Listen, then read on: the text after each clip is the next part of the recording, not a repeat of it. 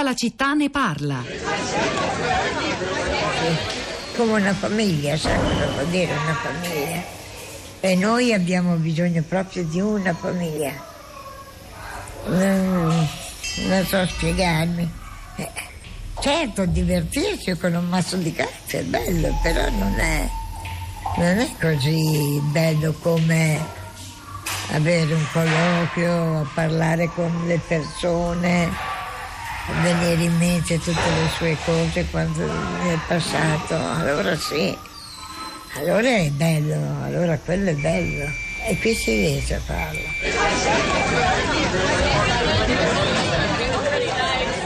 Era un estratto da Teoria degli affetti, un ciclo di tre soldi di Isabella Bordoni, un osservatorio poetico sulla vecchiaia, un programma che si era concentrato sulla condizione nelle case di riposo, nato con l'intenzione di osservare dall'interno il luogo e il tempo di vita delle, delle persone anziane ricoverate mm, che trovate sul, sul, nostro sito e poi sul nostro sito trovate anche eh, gli sms che stiamo pubblicando tra quelli che ci state scrivendo leggendo, Francesca scrive: Devo dissentire sul fatto che gli studi sono sempre garanzia di evoluzione e riscatto sociale. Non è così per la stragrande maggioranza delle persone che conosco io. A parità di laurea e specializzazioni varie, il figlio della borghesia occupa dieci anni dalla laurea una posizione lavorativa di gran lunga migliore rispetto al figlio degli operai.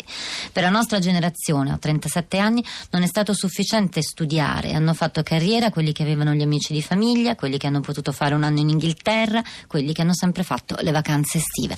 Mi ha raggiunta Sara Sanzi in studio, che è qui per riferirci cosa eh, dicono gli ascoltatori sui social network. Ciao Sara, buongiorno. Buongiorno, buongiorno Rosa, buongiorno a tutti gli ascoltatori, a chi ci sta seguendo ora, a chi ci seguirà dopo in podcast e ci leggerà sul sito di Tutta la città ne parla. Il rapporto annuale dell'Istat pubblicato ieri è stata una delle cose più commentate sulla rete ieri. Istat era la parola che compariva tra, tra le tendenze di Twitter. Quello che abbiamo notato è che in realtà il, um, il è stato recepito questo rapporto annuale dell'Istat in maniera forse molto più drammatica di quello che in realtà è e di quello che in realtà dicono i dati.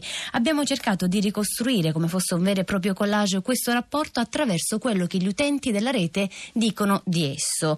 Partiamo per esempio da Federica che dice eh, lo conferma l'Istat, niente mobilità sociale e reddito dei genitori determinante per il successo personale. Un aspetto che invece sottolinea Diego è eh, a scappare sono sempre di più i laureati ed è in crescita il numero degli stranieri. L'associazione degli, imprenditori, sempre su Twitter, invece sottolinea come il tasso di occupazione sia al 58% e il recupero sia dovuto al maggiore ingresso delle donne nel mondo del lavoro. Tuopen invece parla del, ovviamente dei dati che riguardano di più il mondo della rete, dice il 69% degli italiani è online, dato che abbiamo commentato anche oggi in trasmissione, il 60% ha usato i social. Uh, Stefano sottolinea ancora un altro aspetto del rapporto, dice più reti d'impresa ma c'è il rischio di arcipelago. Ancora Giorgio dice rapporto Istat negli ultimi anni sono scomparsi un milione di artigiani e operai. Allo stato attuale non è certo una buona notizia, di sicuro prevedibile ed è una situazione che si poteva evitare o almeno contenere. In linea generale, come dicevo prima, il tono è sempre molto più, più drammatico, diciamo. l'interpretazione del, del rapporto è, è molto più drammatica di quanto poi in realtà non sia in realtà. Allora, cioè, ci sono altri sms che tornano sul, sul caso della, della, scuola Sara di Torre Annunziata, di cui abbiamo parlato prima.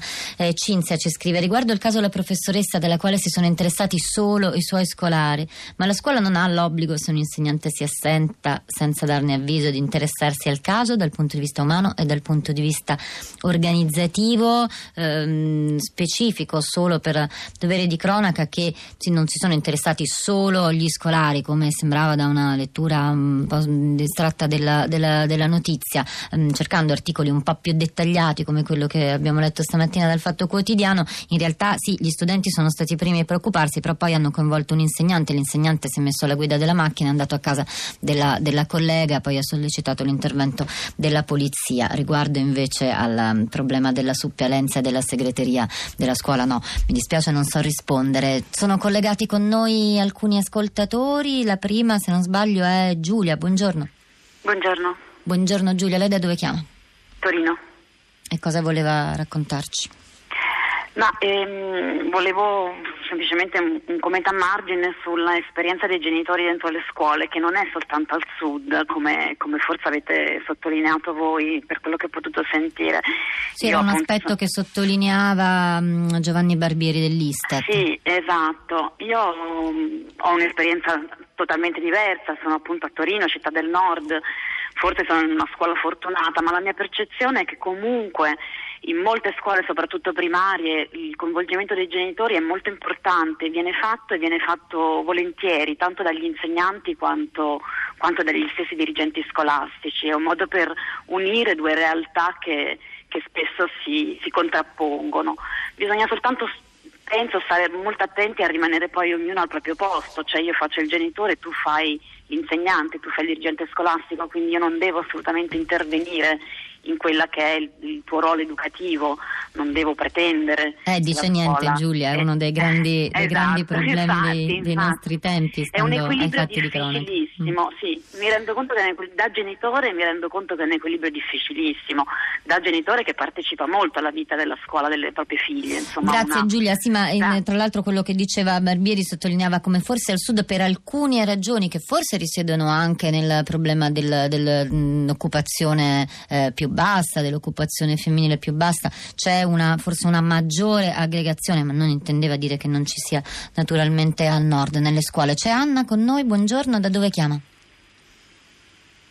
Anna forse non ci sente, riprovo, sì, buongiorno. Sì, pronto. Anna, da dove chiama? Cosa voleva dire? Buongiorno, eh, quello che ho scritto nel messaggio, sono nata, io ho 76 anni, sono nata in una vallata di montagna per cui istruzione eh, molto bassa, diciamo, le scuole medie. Però eh, poi a 15 anni ho fatto una scelta eh, sì, eh, mi piaceva la sartoria e ho svolto quel lavoro.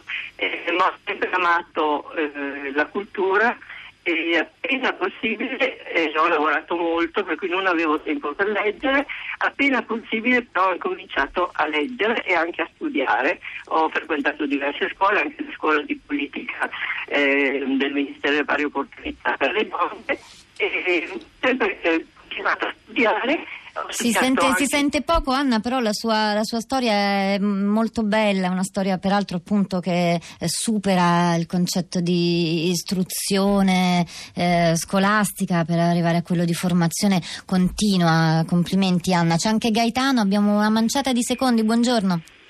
Buongiorno, io posso solo ripetere quello che ho scritto nel, nel messaggio che semplicemente se tu prima hai una rete di relazioni, nel momento hai un certo livello di reddito, nel momento in cui lo perdi magari lo perde anche tua moglie, lentamente questo evapora perché relazioni sociali è andare a cena fuori, viaggiare, consumi culturali, se non te li puoi permettere puoi fare altro, ma lentamente, lentamente le biblioteche, per esempio, Gaetano, sa che stanno stando all'Istat, eh, vivendo un, un, momento sembra eh, molto in crescita e positivo. Grazie anche a lei, Gaetano. Noi lasciamo l'Italia, andiamo con Roberto Zichitella e Mia Mara con Radio Tremondo e poi vi salutiamo, Rosa Polacco al microfono insieme a Sara Sanzi. Dall'altro lato del vetro ci sono Piero Pugliese, Fiore Liborio, Cristina Faloci e Cristiana Castellotti. Vi diamo appuntamento a domani alle 10 con tutta la città ne parla.